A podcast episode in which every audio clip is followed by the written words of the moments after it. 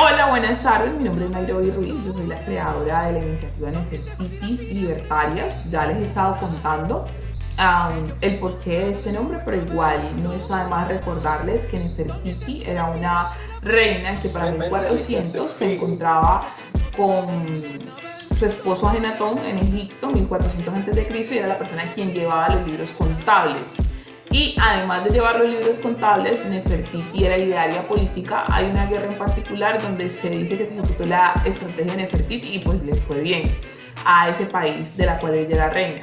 Y además de eso, no sé si han escuchado pues esta historia de qué significa el nombre de ella, que es la Bella Llegado, aunque a mí se me hace más importante resaltar más la parte en la que eh, ella es una idearia política.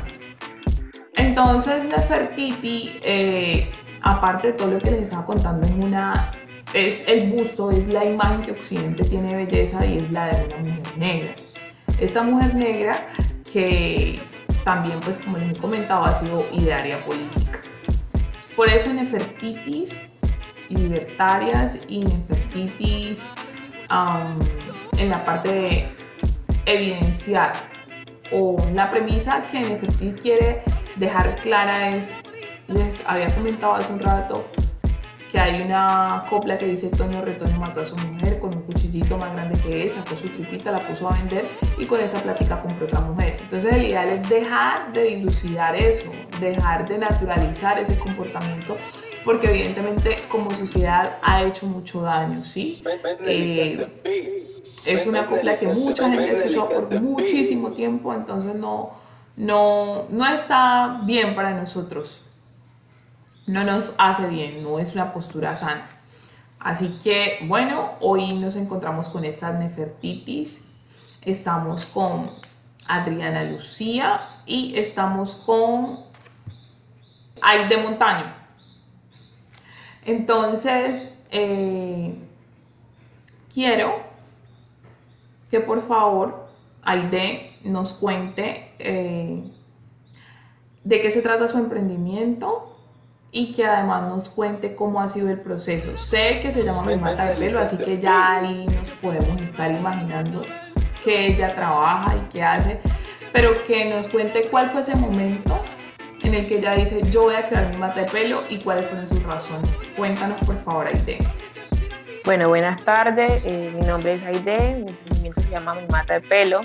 Mi Mata de Pelo, el nombre como tal, surge de una estrofa del grupo de Carnaval de Timbiquí en una, una de sus canciones que se llama Molino mi molinete.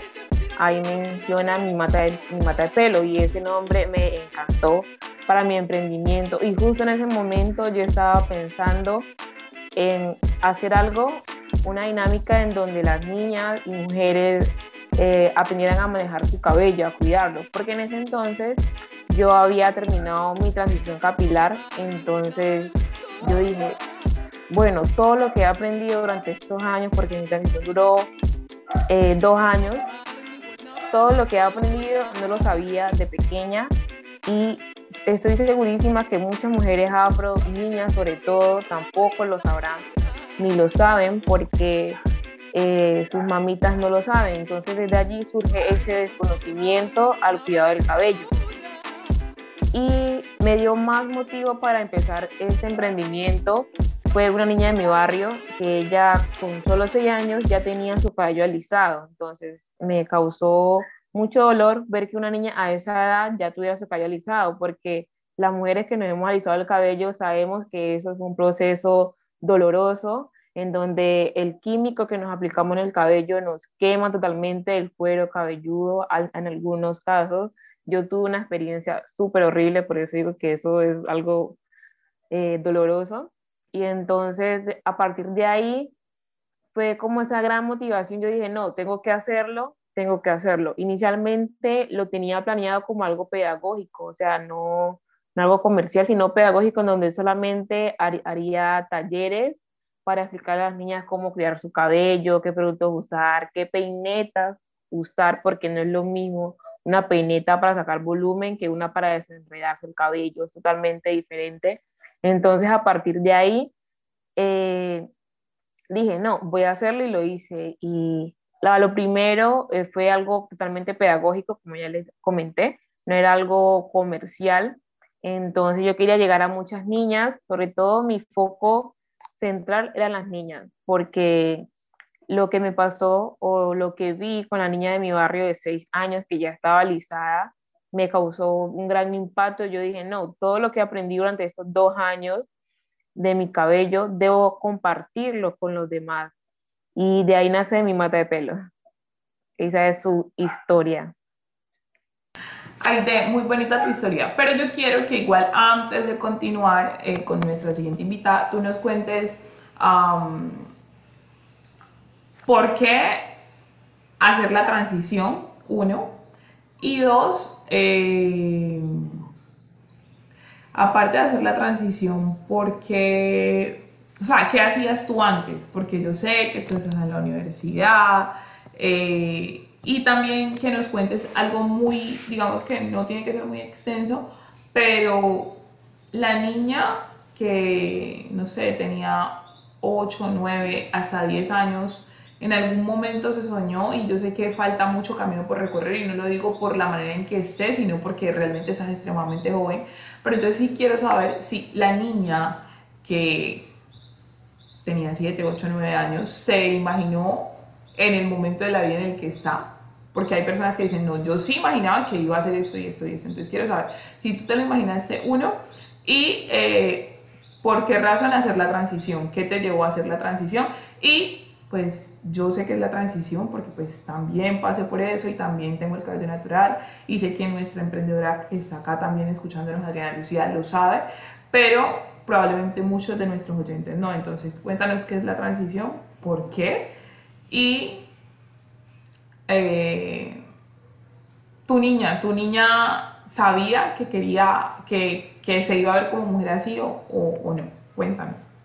Bueno, esto tiene un orden cronológico, entonces voy a iniciar desde cero para que puedan entender muy bien. Yo me alicé a los 14 años porque ya venía mis, cumpleaños número 15, entonces la tradición es que eh, las mujeres afro para como trascender a ese paso de niña mujer nos alisamos el cabello. Mucha, es una tradición que ha tenido un gran impacto, entonces a partir de ahí me alicé. Pero un día antes de alisarme me lavé el cabello y me miré al espejo y yo dije, va a sonar raro, pero lo dije tal cual. Yo sé que voy a volver a tener mi cabello natural. Me lo dije así y me lavé mi cabello normal. Eh, al otro día fui para mi madrina que me alisara, me alisaron con casera porque eh, mi madrina como que presentía que la alisadora eh, americana no me iba a coger muy bien porque mi pelo es, digámoslo así, como lo dicen en términos coloquiales, macho. Entonces eh, me alicé ahí, yo dije, wow, nos fuimos, ya, se fue. Y luego de alisarme pasaron mis 15, todo chévere, lo otro. Y como a los dos meses iba caminando y vi un letrero de una chica afro que decía eh, afro y rizo manejable.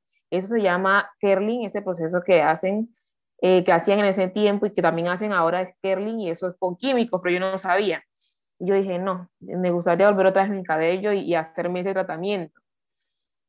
Y bueno, después de mi fiesta de 15, lo que pasó y todo eso, cuando estaba en el, grado, en el último grado del colegio, en 11, eh, vi que una compañera tenía su cabello natural y me causó mucha curiosidad porque ella lo, lo o sea, lo llevaba de una forma diferente, que no es la, la típica bolita, la cancha y todo, sino que tenía su afro y se le veía hermoso. Yo dije, me gustaría otra vez tener mi cabello porque, primero, la, mi experiencia con los químicos fue horrible, como le he venido diciendo desde el inicio de la charla. Eso yo me alisaba con la casera y me tenía que dar un tiempito más porque no me cogía, entonces eso me hacían unas llagas así horribles y eso salía un pus, como una materia, y cuando me iba a dormir la, mi cabeza quedaba pegada en la almohada, eso era un desastre. Ese fue el motivo número uno para yo iniciar la transición capilar. Y cuando inicié, lo que hice fue hacerme unas trenzas. Todo ese año, los dos años que estuve en transición, me hice unas trenzas, pero a los dos meses me lo corté y volví y me hice trenzas. Trenzas, trenzas, trenzas, trenzas, trenzas con canicalo. yo no sabía lo que estaba haciendo, la verdad, pues no sabía que eso se llamaba transición capilar ni nada de esas cosas. Ya después me fui dando cuenta que era la transición capilar. Y la transición capilar es un proceso físico y psicológico en donde permitimos el crecimiento de nuestro cabello natural después de haber utilizado químicos, eh, planchas, secadores, hasta los tintes también, porque pues hacer esa decoloración y luego querer volver a nuestro cabello natural es una forma de hacer transición capilar. Entonces, eso es la transición capilar y lo que se le llama transición capilar. También es un proceso mental en donde aceptamos las hebras de nuestro cabello y entendemos cómo debemos manejarlo. Esa es también otra parte de la transición capilar que es la parte fundamental, porque puede que te quieras dejar el cabello eh, natural y que, y que te crezca, pero si no aceptas el cabello que te va a salir, es difícil continuar con la transición. Entonces, ya luego de haber pasado esos dos años, eh, vi a la niña de mi barrio, pero ella se alisó, yo tuve la oportunidad de charlar con ella, incluso ella vino a mis talleres y todo eso, ya luego perdimos contacto porque la familia de ella se mudó a Cali, entonces perdimos contacto, pero que, hasta el tiempo que estuvo aquí conmigo, charlamos y ya me contó que tomó la decisión la mamá de alisarla porque no, no sabía cómo peinarla no sabía qué productos echarle, no, o no sabía nada. Y ya estaba aburrida de todo el tiempo estarla peinando con, con, con esas bolas, canchis, ya estaba la mamá súper aburrida de eso. Entonces, es lo que yo digo que a partir del desconocimiento viene uno cometiendo tantos errores. Entonces, no fue como que la niña quería alisarse o la niña sabía lo que estaba aplicándose en el cabello, no, ella no sabía nada. Y ella simplemente, pues, obedecía las órdenes de su mamá, que era alisarla porque ya no, que no, no sabía cómo tratarle el cabello. A partir de ahí fue que surgió todo eso. Y pues el tiempo que estuve acá la niña haciendo los talleres y yo hablé también con la mamá, le comenté cómo podía tratar el, tratar el cabello de, de, la niña y todo eso. Ya entonces ella hace seis años también inició la transición capilar y se estaba dejando crecer su cabello nuevamente. Entonces, hasta ahí ya, ya yo conozco la historia de ella, pero ya cuando fue a Cali y todo eso, ya perdí totalmente el contacto con ella.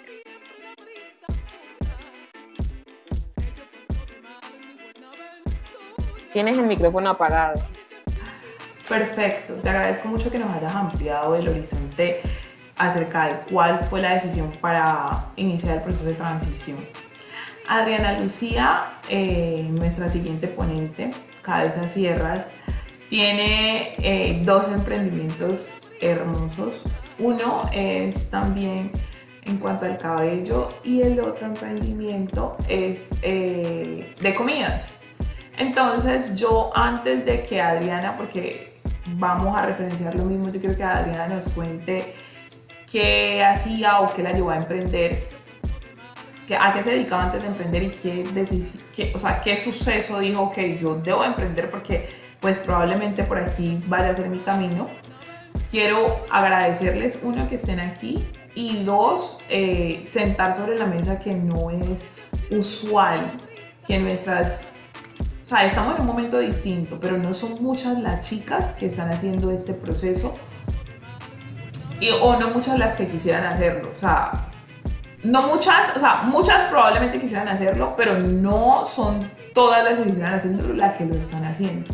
Entonces, ese abanico de posibilidades mostrar que ustedes están haciendo un trabajo muy lindo, muy limpio, aparte que son casi unas adolescentes, entonces me siento muy, muy honrada y feliz y por eso digamos que están invitadas a ese programa porque para mí es una muestra de valentía y gallardía lo que están haciendo. Así que continuamos con Adriana y que nos cuente cuál ha sido su proceso y por qué decidió emprender.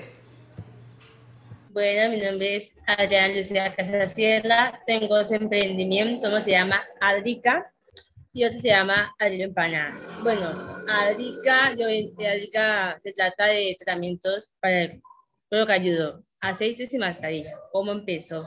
Adrica.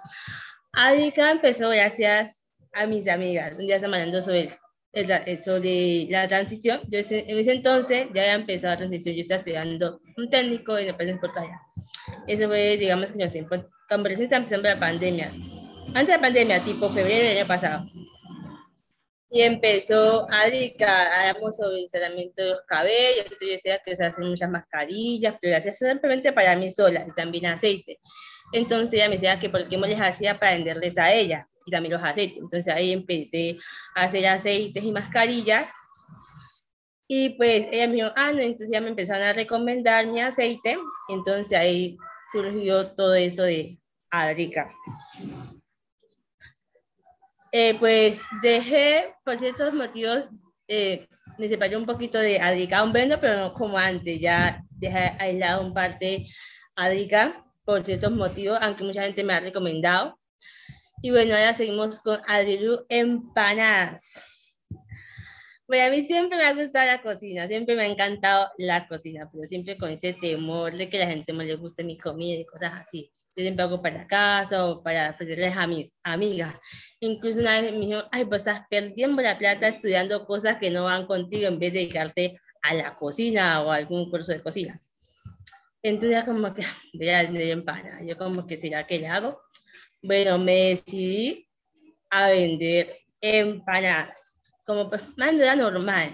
Empecé a hacer por pedir y bueno, desde empezó como que las personas que venden empanadas no se confundan, vender siempre las empanadas del mismo modo, siempre ponerlas amarillas, no siempre las amarillas. Entonces, ay, voy a, sacar empanadas diferentes. Para que si yo creo que mis empanadas corran, tienen que ser diferentes, porque siendo amarilla, todo el mundo tiene empanada amarilla, ¿no? Entonces ahí fue que empecé a hacer la empanada de pollo, que es la de color verde. Empanadas, cada empanada tiene un color diferente y un sabor diferente son más. Diferente a todas. Entonces, eh, la verdad, al principio estaba súper desanimado cuando empecé a sacar las empanadas de color porque mucho, pues, el impacto de la gente no fue tan agradable, como que, uy, eso cómo lo hizo, o si da alergia, o que si me iba a enfermar, que si veneno, que no sé, bueno, un montón de cosas la gente decía a repente mis empanadas de color, entonces eso me desanimó demasiado, ya yo decía como que, voy a renunciar a todo. Pues no lo decía porque mucha gente me animó, sino que, ay, me recomendé, diciendo que empanadas son muy ricas, que les encanta, entonces eso ayudó a mí a animarme a seguir con mis empanadas, porque como son de colores y también hay gente que dice que me le gusta el pescado, sean que, ay, qué pescado, qué mariposo, que no sé qué, y no se dan la acción a conocer el producto, a probar cosas nuevas, porque lo que vemos siempre son empanadas amarillas, todo un tiempo, todavía hemos visto empanadas amarillas, entonces como que, yo digo, atrévanse a probar cosas diferentes, no siempre lo mismo. Entonces, como la gente de la playa queda encantado con mi producto. Bueno, Adriana, eh, me gusta escuchar mucho eso y de hecho por eso, obviamente porque es parte de innovación, eh, las invité a las dos. Empanadas, de, empanadas verdes y empanadas de pescado, que ya es usual que uno escuche empanadas de mariscos, pero sí es cierto que el cambio en los colores es bastante interesante y llama bastante la atención. Para ambas, tanto para Aide como para Adriana, en este tema del emprendimiento, ¿qué ha sido lo que ustedes dicen realmente ha sido muy trabajable? No voy a usar otra palabra porque, porque no siento que, que sea el ideal, pero ustedes, ¿cuál, ha sido que, ¿cuál sienten que ha sido su mayor poder en este momento a la hora de emprender. ¿Y a qué hago referencia? Que ustedes dicen, es que le hice por aquí, no se pudo, le hice por aquí, no se pudo, le hice por aquí, no se pudo. ¿Cuál sienten ustedes que, que ha sido como que lo que ustedes dicen, bueno, hoy estoy aquí porque yo decidí tomar esta, esta opción y, y no me amilané, sino que seguí. Entonces, ¿cuál ha sido esa experiencia que ustedes decían, ah, no, definitivamente ah, ah, y bueno, se dieron la pela, tuvieron la valentía y hoy están aquí. Cuéntenos para que nuestros oyentes sepan acerca de eso.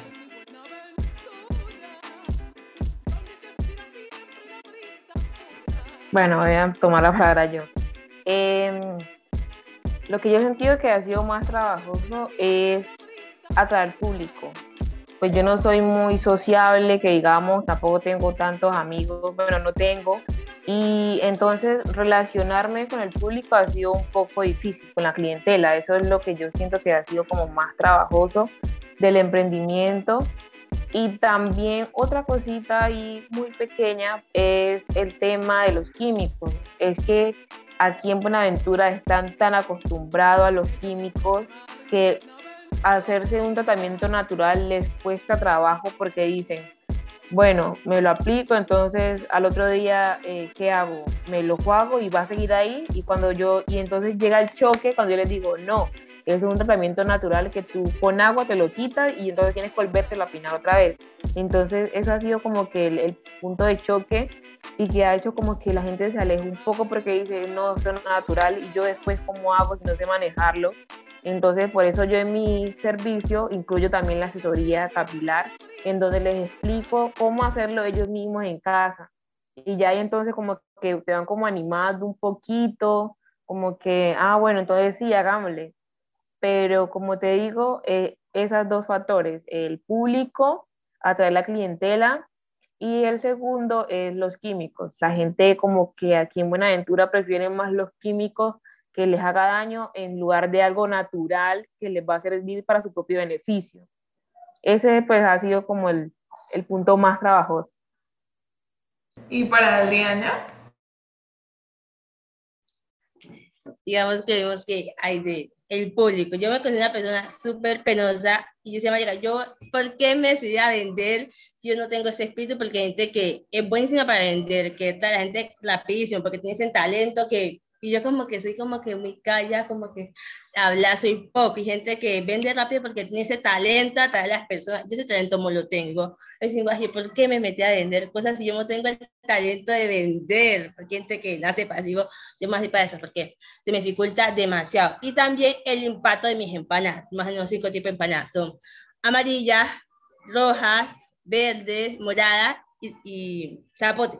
Entonces la gente, esa curiosidad, entonces a veces la gente como que sale como que, oye, eso nunca se ha visto. Entonces digo, para una primera vez, acércase, pruébala y me dices qué tal. Entonces ese también es un punto muy difícil para mí. Mis empanadas son diferentes. Entonces siempre a veces como que la gente queda dudosa o le da miedo. Entonces yo les digo, comemos muchas cosas empacadas que no sabemos de qué están hechas, tomamos trago y no sabemos de qué está hecho. ¿Y por qué les va a tener miedo a una empanada simplemente por su pollo? Digo, son hechas de cosas naturales. ¿Ya? Bueno, y, ya, y hablando un poco de lo que dijo Aide sobre los químicos, lo que pasa es que la gente es muy perezosa y no le gusta hacerse cosas naturales. Entonces, como que siempre por eso le gusta los químicos. los químicos, porque dice, uy, no, qué pereza no hace eso todos los días y eso es difícil. Niña, es demasiado nutritivo eh, esto porque como les estaba contando hace un rato o como les pregunté hace un rato qué era lo más trabajable.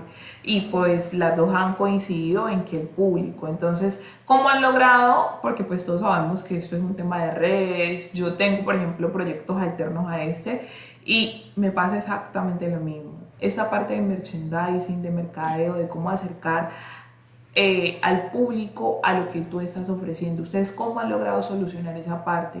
¿Cómo han hecho para incidir un poco más o para tener en cuenta ese mercado objetivo que tienen? ¿De qué se han valido? ¿Qué estrategias han usado? ¿Me a repetir, por favor? Sí, claro que sí. Eh, yo lo que decía era que ambas han coincidido en ese espacio donde nos comentan que eh, ese tema de acercar el público, de hecho yo les decía que yo tengo otras iniciativas, no sé si algunas las han escuchado, bueno, el punto, no nos vamos a detener en eso demasiado, pero yo también tengo otras iniciativas y no es sencillo, lo que ustedes acaban de decir es totalmente cierto, eh, conectar al público de interés con el servicio que se tiene o con lo que uno quiere exponer. Entonces quiero saber qué estrategias han utilizado ustedes para poder dirimir ese punto. Sí ha sido, digamos que un poco trabajable, como lo he mencionado, pero qué estrategias han establecido ustedes que sienten que les han estado funcionando para llegar un poco más a, ese público. Bueno, pues la única que usado pues son las redes, ¿no? Y también pedirle a mis amigos que compartan mi información o los que ya han probado mi producto, recomendarme. Entonces eso ha sido pues un punto fácil para mí. Bueno, yo he tenido la oportunidad de participar de unos cursos que edita la Cámara de Comercio y allí me informan un poco de, cómo eh, atraer más público, pero es cuando uno identifica a la persona o al público al que quiere ofrecerle su producto.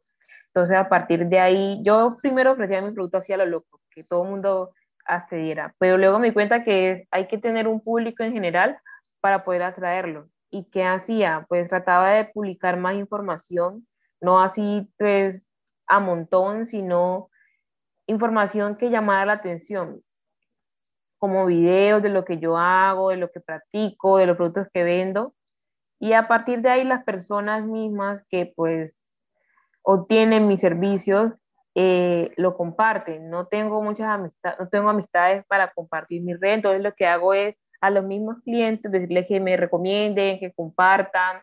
A veces, eh, eventualmente voy al centro y reparto tarjetas y le digo a la gente, ve, eh, ofrezco esto y esto y esto. Eh, si te interesa, pues trato de, como ya tengo un público identificado, entonces me acerco directamente a las personas que tienen cabello natural, afro, rizado, crespo, ondulado, y les comento de esta nueva iniciativa, esta de nuevo surgir, en donde hago definiciones naturales, eh, tratamientos, cortes, y entonces así he, traído público eh, de forma, como digamos, no sé, em, empírica también y natural.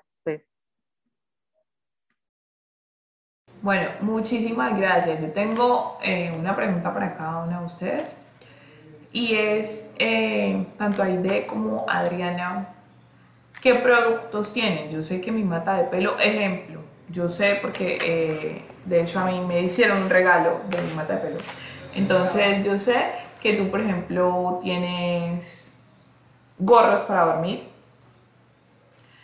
pero no sé qué otro producto tienes. Y lo mismo para Adriana, para la marca que no es de alimentos, porque ya nos comentó que tiene empanadas de amarilla, roja, morada, verdes creo, pero entonces para el emprendimiento que es también capilar, qué productos tiene, independientemente de que en ese momento no esté tan no, no esté constante con él, pero qué productos tienen para que la gente pues se acerque y, y, lo solicite. Y también las redes de, de, cada uno de sus emprendimientos. Es importante que la gente sepa dónde las podría encontrar.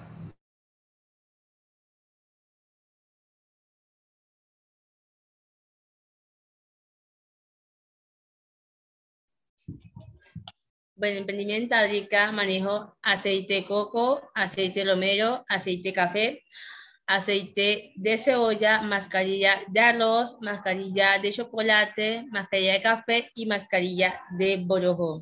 Parece que en Facebook como Adrica y la empanada aparece como Adrilu Empanadas. Gracias, entonces ahora hay de... Bueno, en mi mata de pelo es una tienda y peluquería forrizada. En ella ofrezco aceite de ricino, cóctel capilar, capilar eh, definiciones, eh, perdón, scrunch, gorros de satín, diademas de satín, eh, aceite de coco. tengo también el cóctel capilar, que es un mix de varios aceites, aceite de romero, de coco, ojoa,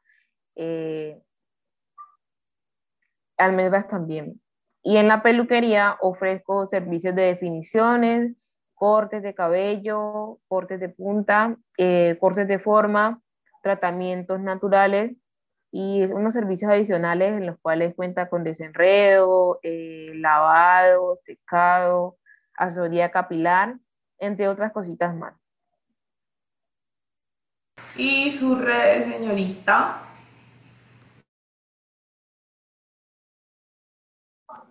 mi mata de pelo en Instagram aparece como arroba mi mata de pelo.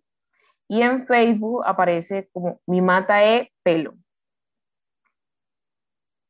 Perfecto. Niñas, ya casi para ir culminando este proceso, como les dije hace un rato, y si quiero mencionarlo muchas veces para que quede muy claro a todas las personas que nos escuchen, me siento muy agradecida primero que hayan aceptado la invitación, pero lo más importante para mí, eh, que tenerlas aquí porque es bonito, pero lo más importante es que ustedes hayan eh, evidenciado, evidenciado una necesidad, a esa necesidad hayan apuntado capitalizarse a través de ella.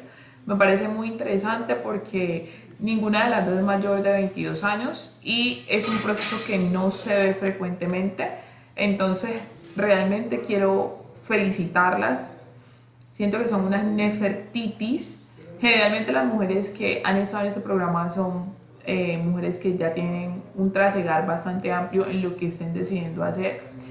Y ustedes, independientemente que son muy jóvenes, eh, me gusta mucho esa gallardía, ese valor y, ese coraje para emprender. Entonces, felicitaciones. Y para continuar, que sea nuestra penúltima pregunta, es eh, ¿cuál sienten ustedes que ha sido el precio? Y hago referencia como, bueno, estoy haciendo esto y para hacer esto, pues he dejado de hacer esto. Ese es el foco de la pregunta para cada una de ustedes y podría contestar, cualquiera de las dos que desee contestar, pues está perfecto en orden, ¿no? Porque las dos me contestan, por favor.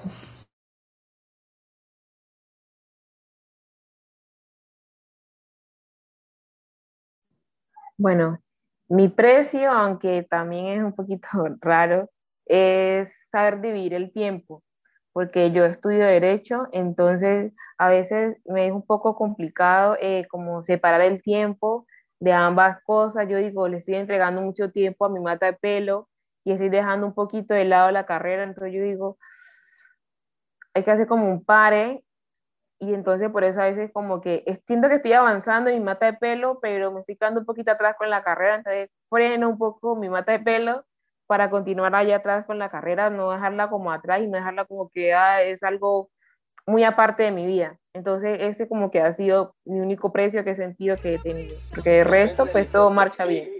Todo mi tiempo, mi total tiempo es para mi mata de y mi carrera.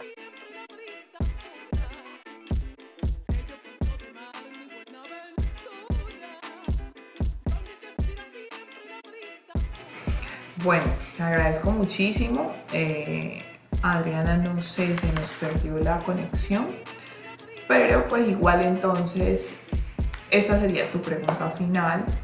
Quisiera saber... Eh,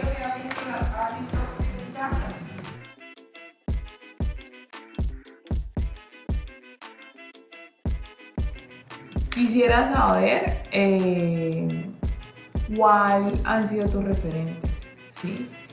Yo hace dos días, tres días tuve la oportunidad de entrevistar a la maestra Emiliana Murraín.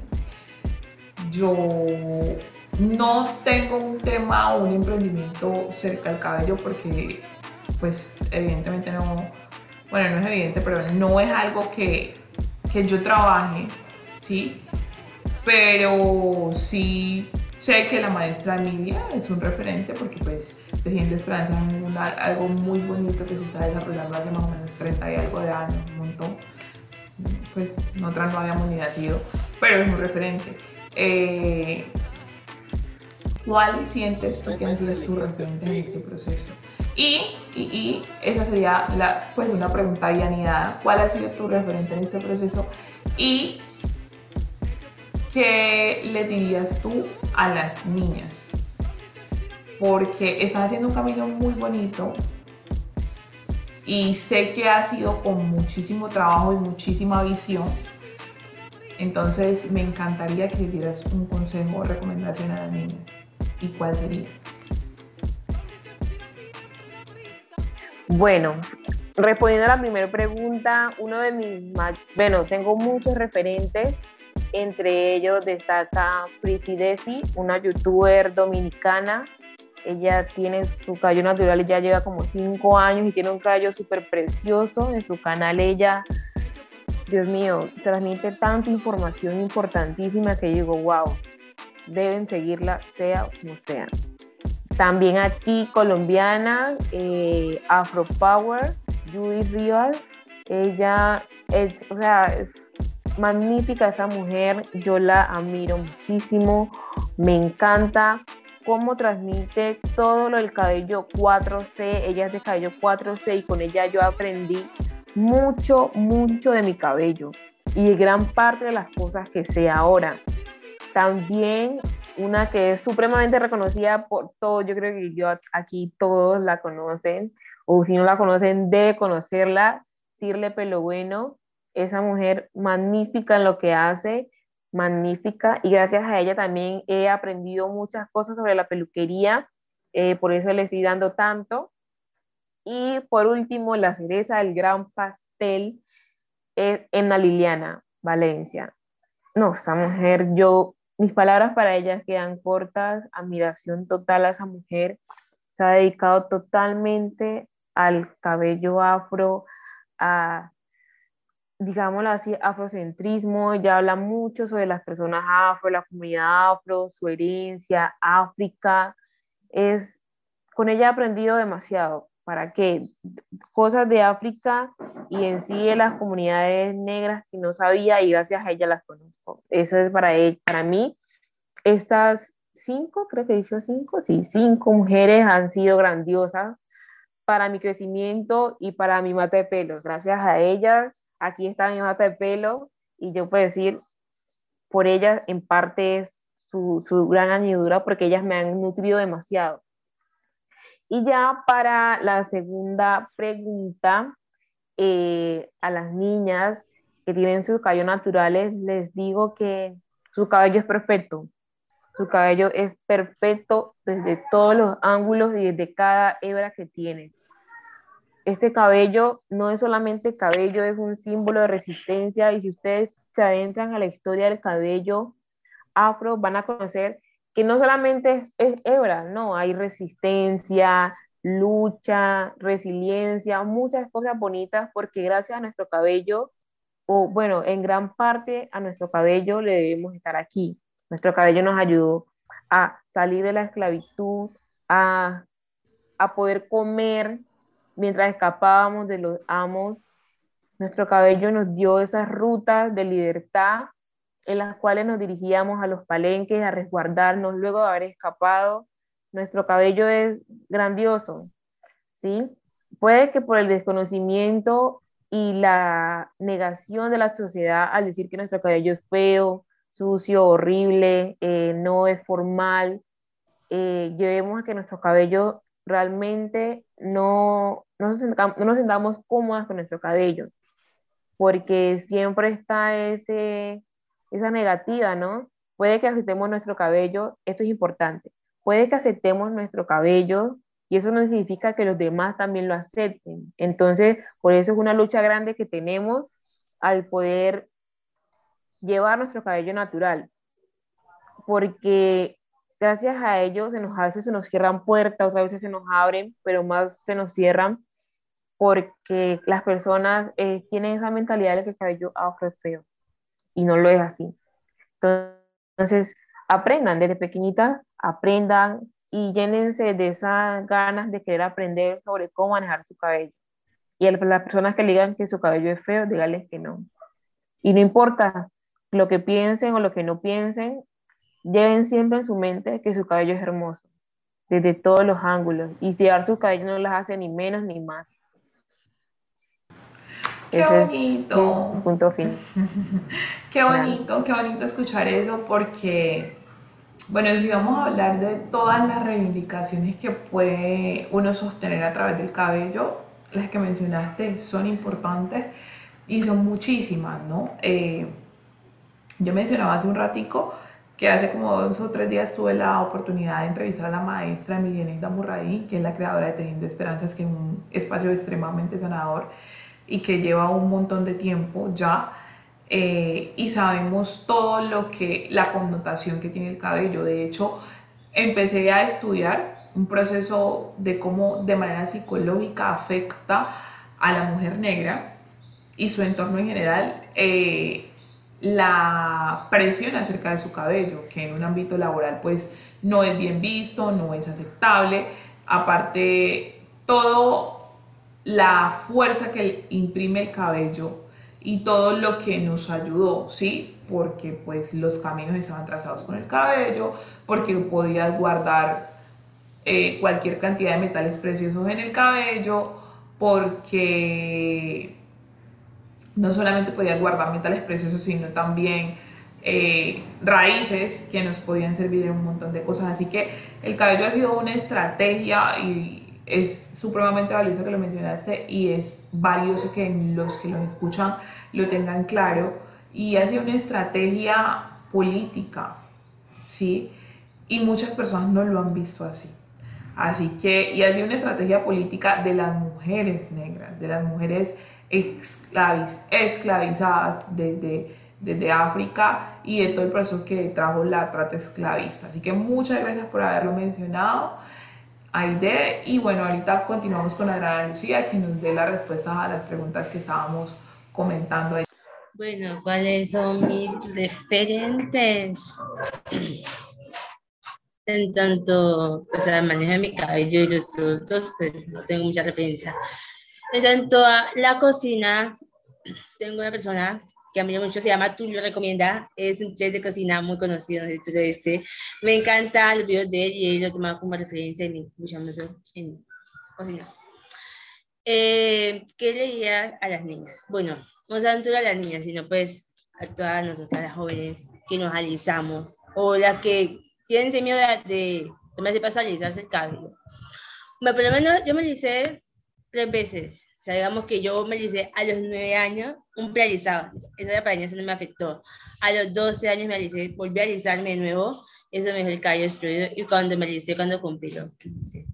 Decía tomar la transición porque me cansé. Como que yo me y a los 15 años ya estaba otra vez duro. Dije, ah, gastando plata de gusto, me maltrato el cabello, me duele mucho, me quemo. Entonces yo como que dije, basta y tomé la intenté de tomar mi cabello natural. Me decía, ay, trabajo el natural, si te ve feo. Y no me importa si me ve feo, si me gusta a mí, suerte con todo el mundo y me gusta mi cabello. Entonces lo tomé como iniciativa, incluso la otra mi hermana como fuerte a decirle, motelices el cabello, tu cabello es bonito, motelices. Entonces ya, la animé mucho y mi hermana tiene 15 años ya a sus 15, mojalizó, se lo acomodó este, pero entonces, porque siempre nos dicen eso que el cabello de las negras es feo, que porque es duro, que porque es muy difícil de manejar. Sí es difícil de manejar, pero se puede. Además que este cabello nos quita, pues, tiempo. Entonces, les recomiendo que, pues, que amen su cabello tal y como es. Que no importa que les digan que es feo, igual que se hagan lo que ustedes quieran en su cabello, porque no es lo que ustedes se sientan cómodas. Pero a la decisión de tomar de hacerse corte en el cabello también representa que, por menos yo ya tengo un año con mi corte. Lo quería hacer cuando recién empecé la transición, pero me da mucho miedo a que me quedara feo. En que me, yo cuando me daba chicas con corte, yo decía, Dios mío, me lo quiero hacer. Y me decía, cierta persona con las que andaba, entonces me decía, no se lo haga que se le haga el feo. O me decía, ni lo piense en hacerlo que no le va a lucir. Yo como que me deja influenciar por lo que me decía. Hasta que un dije, ay, ya me lo quiero hacer. Digo, yo siempre, en este momento, hace como dos años tomar la iniciativa como que si, ya, si quiero hacer algo, lo hago con miedo, pero es preferible hacer las cosas con miedo o no hacerlas y que hacer con el pensamiento uno y decir, y si lo fuera hecho, ¿qué pasaría? Entonces yo hago las cosas que con miedo, pero las hago. Es mejor hacerlas con miedo a quedarte con la duda de saber qué pasaría, qué hubiera pasado si hubieras tomado la iniciativa de hacer tal cosa, porque yo mis negocios que he tenido los he hecho con mi miedo, pero igual lo hago con miedo, pero al principio me di cuenta de que sí valió la pena, ¿ya? Entonces tomé la iniciativa de hacerme mi corte y quedé súper encantada y también digo a las personas que lo quieran hacer como que hagas lo que sea bonito y si la hace feo pues no lo vuelva a hacer, así pues es mejor tomar la iniciativa a quedarte con la otra. Adriana, muchísimas gracias, muchísimas gracias por tu respuesta. Sí, es cierto, ¿no? Si tienes ganas de hacer algo y, y de pronto no sale como, como esperabas, pues, pues igual lo hiciste. Eh, yo tengo un proyecto muy personal, como digo, lo voy a mencionar acá, no sé si ya han escuchado de él pero a pesar de todo lo que la gente pueda decir, yo duermo muy tranquila porque particularmente yo no me estoy quedando con las ganas de los sueños que tengo. Así que digamos que esa es la invitación, no se queden con las ganas de, de, lo que tengan que hacer después de que sepan que no están afectando a nadie. El ideal es ir paso a paso construyendo lo que sentimos que nos da felicidad, ¿sí? Niñas, muchísimas gracias. Reitero, sé que para ustedes es como, bueno, es nuestra vida y estamos trabajando en ella, pero para mí es ver hacia, hacia alrededor y ver que um, aquí se están construyendo cosas bonitas, están haciendo un trabajo hermoso, la respeto muchísimo, les admiro, eh, espero que sus negocios sigan creciendo. En lo que yo pueda, voy a estar acompañándoles en la medida de lo posible. Este programa sí que va a crecer muchísimo, mm, porque pues sé que va a crecer muchísimo por la bendición de Dios. Y, y de verdad, en lo que yo pueda asesorarlas, como les pueda ayudar, pues igual ya está el contacto. Así que Listo. Y gracias a usted por la invitación, gracias por este espacio. Bueno, es con un gusto enorme, espero las vean en muchísimos países, porque como tengamos invitadas por allá, así ojalá y esas, pues les voy a mandar la información para que las vean por allá y las contacten. Esperemos que eso pase y eso ocurra. ¿Listo? Gracias a ti. Gracias. Se cuidan. Bueno, chao, feliz tarde. Para chao, que se bien. Amén. Cuídense. De igual modo, este proyecto está cofinanciado por la Secretaría de Cultura del Departamento del Valle del Cauca, Corpo Valle y el Fondo Mixto de Promoción para la Cultura y las Artes del Valle del Cauca. Así que agradecemos por la posibilidad de iniciar y de pensarnos como una fundación o algo bastante eh, grande ya. Muchísimas gracias.